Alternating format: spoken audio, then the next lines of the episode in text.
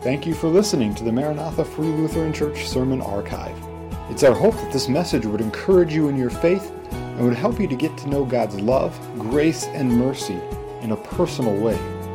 If you have any questions on the sermon or would like to know more about Maranatha, please visit us on the web at maranatha free lutheran dot com or call our church office at two one eight, four nine eight, two eight zero eight. Thank you, and may God bless.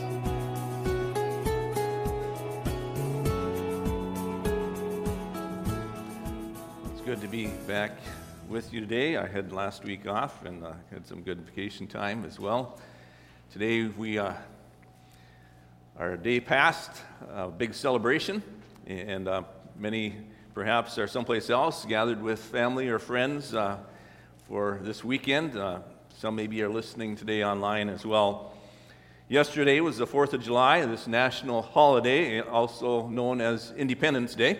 And traditionally in the United States of America, July fourth then is marked by things like parades and fireworks and so on, fun, joyous occasions of, or expressions really of, of thanksgiving for the country that we live in here in America, and the land of the, the free and the home of the brave.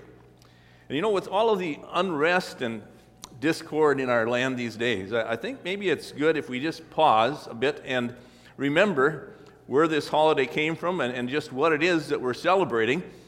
Most of you have heard of the Declaration of Independence. Uh, it was a document that was approved back in July of seventeen seventy-six by the Continental Congress of thirteen American colonies at that time, and, and they were then declaring to the King of England, and really to the whole world, that they were breaking their bonds with Great Britain, and, and they were declaring themselves independent and free to govern themselves. And that's quite a radical move, and whatever possessed them to do such a thing? And I don't know if you've ever read the uh, whole Declaration of Independence, but it is kind of interesting. Uh, if, if you take a look at that, there is a list of quite a few grievances expressed there regarding this absolutely tyrannical rule of the colonists that they had lived under then for many years, and the numerous attempts they had made to uh, have the king address and deal with some of those issues, and, and how he had then responded really by just sending more troops to force submission and, and to kill at will whomever they wished. And, and that meant sometimes shooting them, sometimes hanging people without any kind of a trial, and, and burning homes and so on. And so it was then at last the colonies had banded together, and they had declared they would no longer submit. And the beginning words of that declaration are famous, and I'm going to just read a portion of that here today. The unanimous declaration of the thirteen United States of America.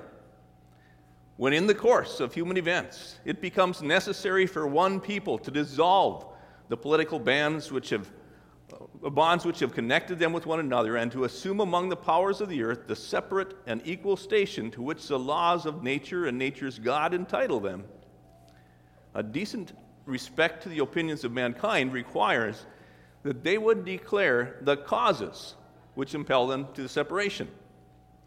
We hold these truths to be self-evident, that all men are created equal, that they are endowed by their Creator with certain unalienable rights, that among these are life, liberty, and the pursuit of happiness. And then the de- declaration goes on to explain how the colonists uh, didn't come to these conclusions hastily. And, and then it lists those many grievances, and then it ends with these words. And for the support of this declaration, with a firm reliance on the protection of divine providence, we mutually pledge to each other our lives, our fortunes, and our sacred honor. So what do we celebrate in America this weekend?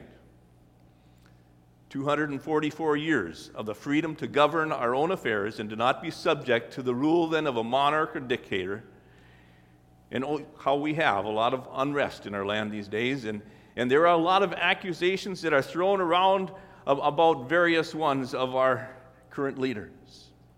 And in spite of all of that, I still am convinced that I'd rather live here in the United States of America than anywhere else in the world.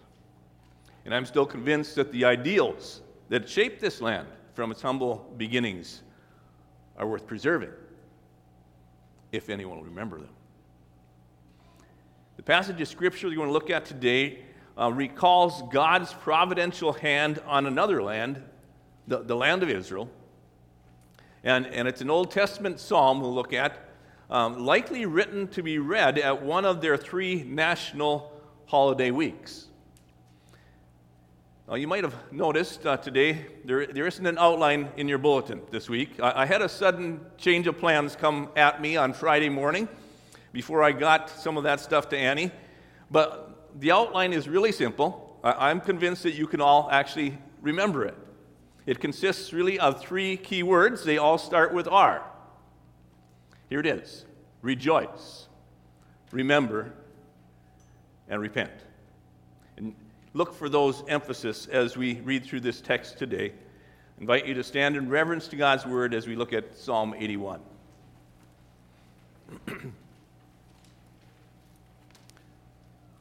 Sing for joy to God, our strength. Shout joyfully to the God of Jacob.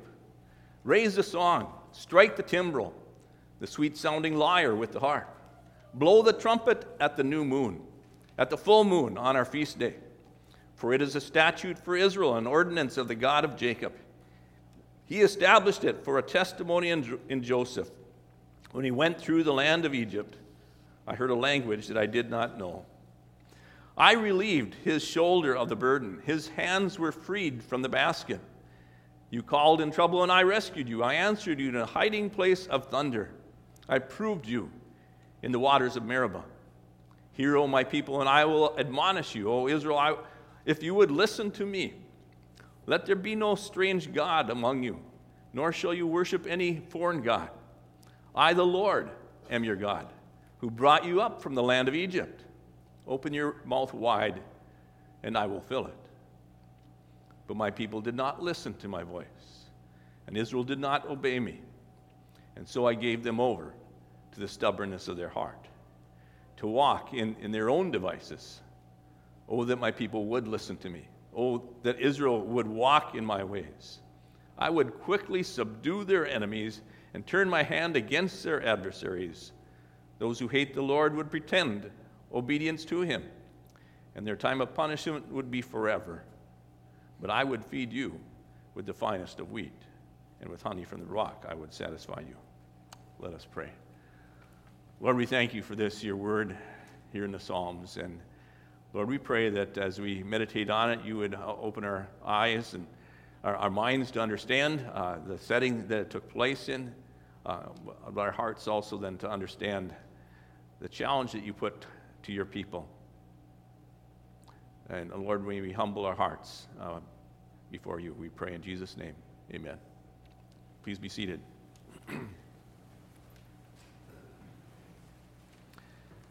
Rejoice, remember, and repent. First of all, rejoice. You see that right there in verse one. Sing for joy to God our strength. Shout joyfully to the God of Jacob. This psalm calls the people of Israel to sing and to shout joyfully. And you know, when we are joyful, then singing and shouting just kind of happen naturally, don't they? We can hardly even help ourselves sometimes from shouting out when our team is winning in an athletic event.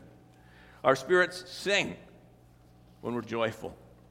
And the psalmist here says to sing and to shout joyfully to God because he is our strength. And he reminds them, the descendants of Jacob, to sing and to shout to the God of Jacob because he's still their God too. And he further then states that, that their joy-filled expression should include various musical instruments. For instance, he mentions the timbrel, or another translation says the tambourine. And that's something you don't play softly, but loudly, joyfully. And then there's the lyre and the harp. They are sweet-sounding, and the trumpet has a, a piercing sound. What is the occasion for this joyful music and shouting? It's one of the major national holidays of Old Testament Israel. You know, people here in America travel someplace and gather with relatives and friends often for the fourth of July or for other holidays like Thanksgiving and Christmas and Easter and so on. Well, as I understand it, there were three times during the year that the Old Testament Israelites were encouraged to gather with their family and friends and then to travel um, from wherever they lived to the capital city of Jerusalem. And, and with travel as it was back then, uh, these weren't just a day-long or, or a weekend holiday, but more like a week-long. And, and they weren't intended to be times of wild partying and indulgence, but they were intended to be happy times of spiritual refreshment and celebration of God's goodness to them, maybe a little bit like some of us have experienced with a week of Bible camp or annual conference or fly convention.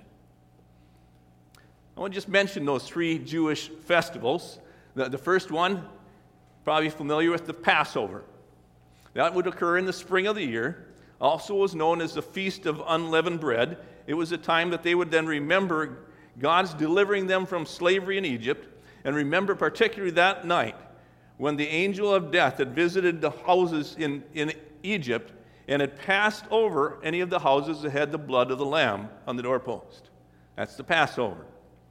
Well, then there's Pentecost. That would occur fifty days after the Passover, and that's why the Penta word uh, or, or prefix there. Um, also, you would say, you could figure it this way, seven weeks and, and a day after the Passover was this Feast of Weeks, celebrating then the culmination of the Exodus from Egypt and their weeks then of traveling to the point where they got encamped there at Mount Sinai, where God gave them then the Ten, Ten Commandments. And the third Jewish uh, festival is Sukkot, uh, a week at the end of September, uh, beginning of October, kind of around that time, and it was maybe more known as the Feast of Tabernacles or Feast of Booths, commemorating then their wilderness journey. That is those forty years that they traveled through the wilderness, living in tents there in the wilderness before they got to enter the Promised Land. And so on the week that they would have this festival, people of Israel would camp out in tents for the entire week. And my guess is that when they got back home, they were thankful for their homes and that they didn't have to live in tents anymore. Well, this Feast of Tabernacles was a week-long festival that would begin with a collection of palm and willow branches, which I believe then would be waved as a symbol of rejoicing before the Lord. And the purpose of that event then was to celebrate and remember God's goodness to them, God's giving them the law as well, and that covenant that God had established then between Israel and, and the Lord. You look at verse three here, the psalmist says here something. He says, blow the trumpet at the new moon and at the full moon on our feast day, for it's a statute for Israel and ordinance of the God of Jacob. Now what, what's the deal there uh, about the moon? Well, it's this. When is the new moon? That's the first day of the month. And full moon is on the fifteenth. And in those days then, with without modern ways of communication, a, a trumpet-like instrument um, called the shofar was used then to call people together at certain times. And so it was then that at the new moon, that would be on the first day of the, of the seventh month, trumpets would sound throughout the land, and they would remind the people of that upcoming trip to Jerusalem. And it would call them to turn their hearts to the Lord and, and, and to prepare and pack up and travel to Jerusalem. Then fifteen days later, then on, on the full moon, was the Feast of Tabernacles itself. They would occur as they were gathered in Jerusalem. And that was the beginning of that week of, of living then in tents near Jerusalem and, and remembering those forty years that they'd lived in the wilderness and how God had blessed and provided for them since then. And they would come together with other believers then each day at the temple, and, and they'd worship God together. And it was a joyful time of celebration. And the people of Israel and we today then are called to come together and to rejoice in God, our awesome God, our faithful God. Secondly, then, remember. And I find it interesting here how in the next part of the psalm, the, the psalmist is calling on the people to look back on something in history and remember something that they weren't even alive for, but their ancestors had experienced. And so we're talking then about learning from history. And I, I am convinced that, that a big part of what is wrong in our land today is that we don't do that enough. If we stopped and we compared our lives today to what many of our ancestors went through, we'd complain a whole lot less, wouldn't we? And we'd also see God's hand of faithfulness.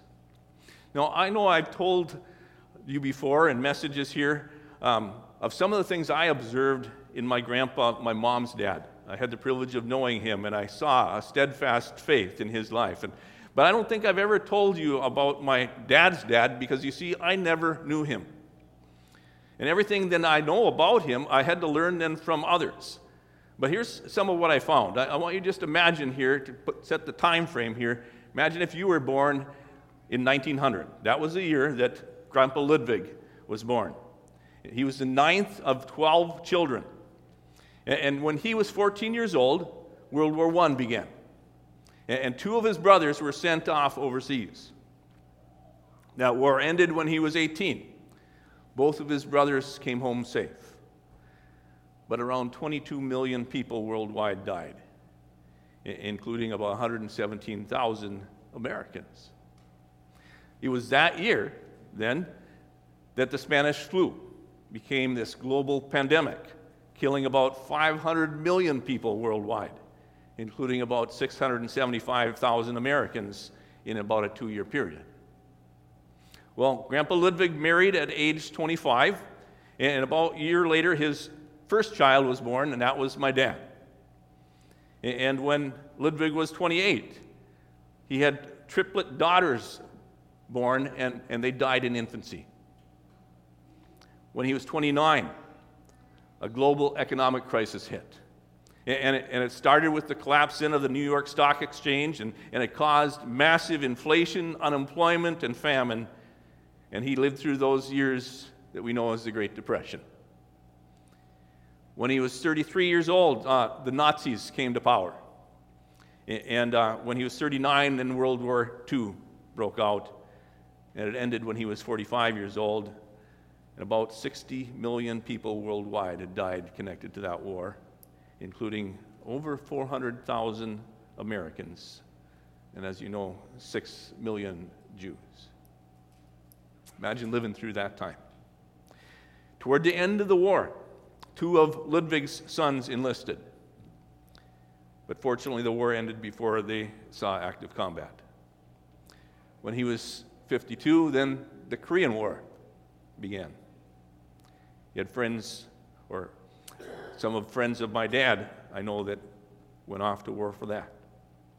And when he was fifty-seven years old, his wife died of a sudden stroke at age fifty-four. Three years later, he died at age sixty of a heart attack, and two months later, I was born. Now, I don't know a whole lot more about my grandpa Ludwig. I've heard that uh, he was kind of a stern man in his demeanor, and I've also been told by some of my aunts that for some reason uh, they think I look a lot like him. But I also do know that he was a man of great faith and trust in God.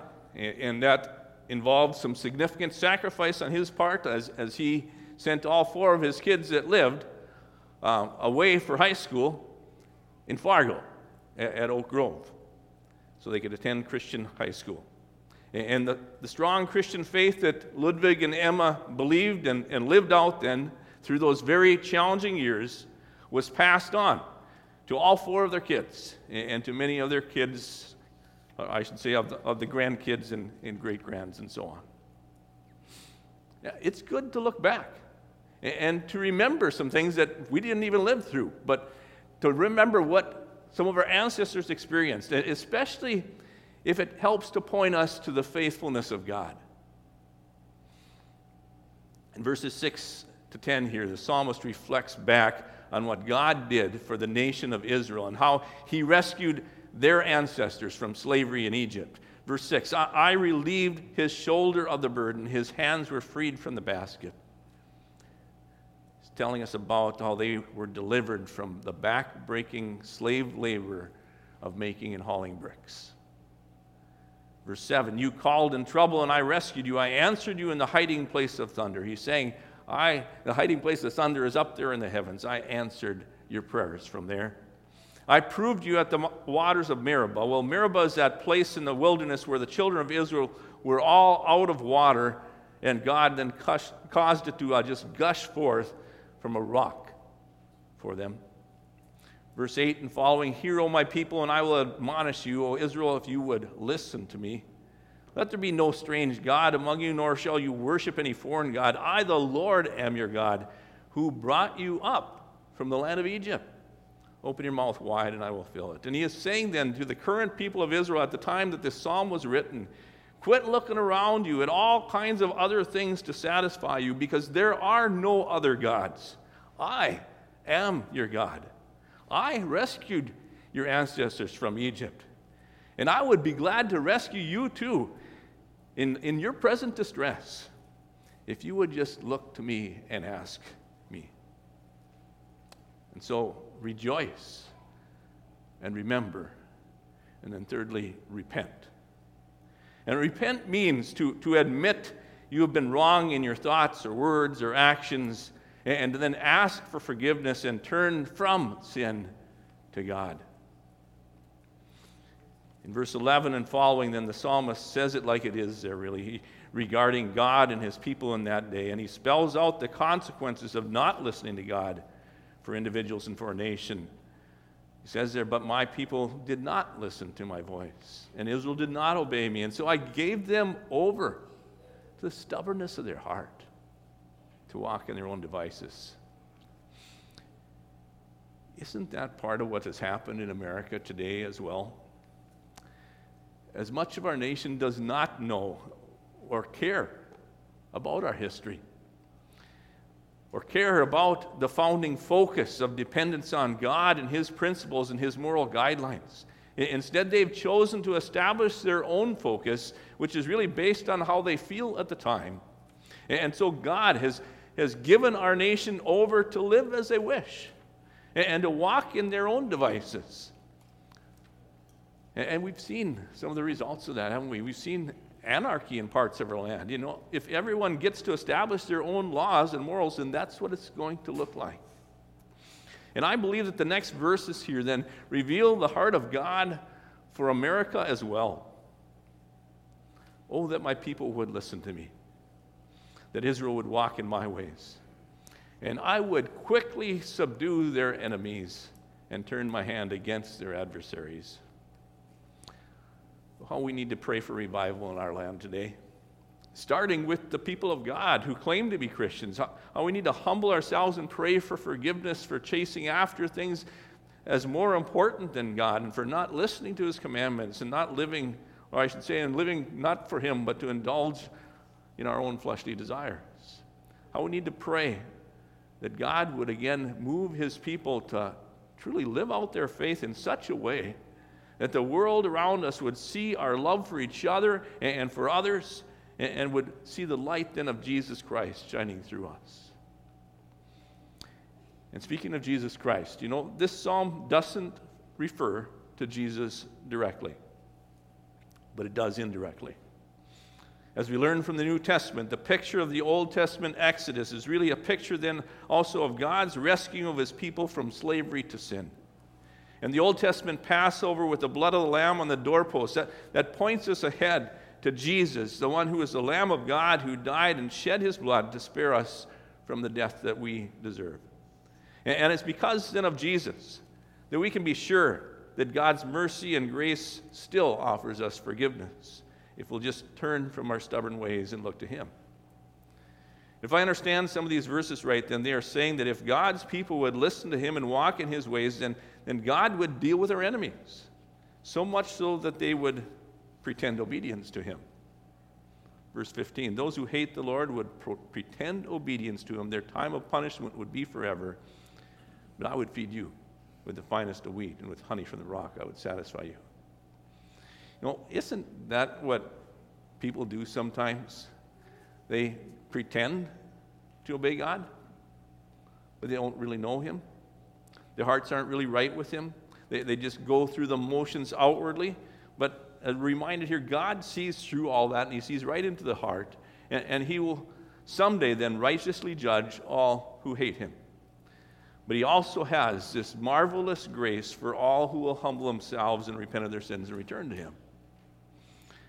He wants to relieve our shoulders, too, of the burden of guilt that we carry around because of our sin. If we will just turn to Jesus, he's the one who says, "Come unto me, all who are weary and heavy laden, and I'll give you rest." And you know, I guess I, I don't believe that he calls us to repent of our ancestors' sins, but of our own sins. And to learn then from the sins of our ancestors. If they were stubborn or hard-hearted to God or their fellow man, learn from them so that we won't be like them. And so, as we sum up the psalm today here, rejoice in God who is our strength, or at least who desires to be that for any of us as we live in these challenging days. And then remember his providential hand on generations in the past in this land, and his providential hand in our own lives as well. And then repent of our waywardness, our sins in thought, word, and deed, our stubbornness with God. And then I might just add one other R word there, and that is rest then. Rest today in his promise of forgiveness and power to bring about life change here and now, and to bring us to eternal life and glory with him someday. Let's pray.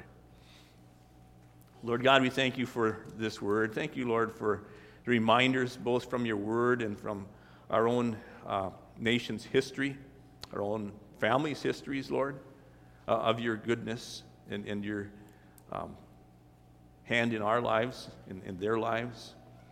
And Lord, we pray that you would help us, that, that we would rejoice in recognizing who you are, that we would look back and remember your hand of faithfulness and mercy. And Lord, that that would cause us to live in daily repentance and faith. And now as we come toward the end of our service and we have time to partake of communion today, we thank you that in Jesus you want to strengthen our assurance that our sins are forgiven. And as we take the bread and the wine, Lord, we, we remember that time when you shared that with the disciples in reminiscence of the Passover, and you pointed to yourself, the Lamb of God who takes away the sin of the world. And we, we pray that you would help us, Lord, this day, that you, Lord, who know each one of our hearts, would also reveal those things to us and help us that we would be honest with you, that we would not be stubborn as examples from the past, but, Lord, that we would live uh, humbly before you, in confession of sin and trust in your forgiveness in Jesus Christ. We pray in his name. Amen.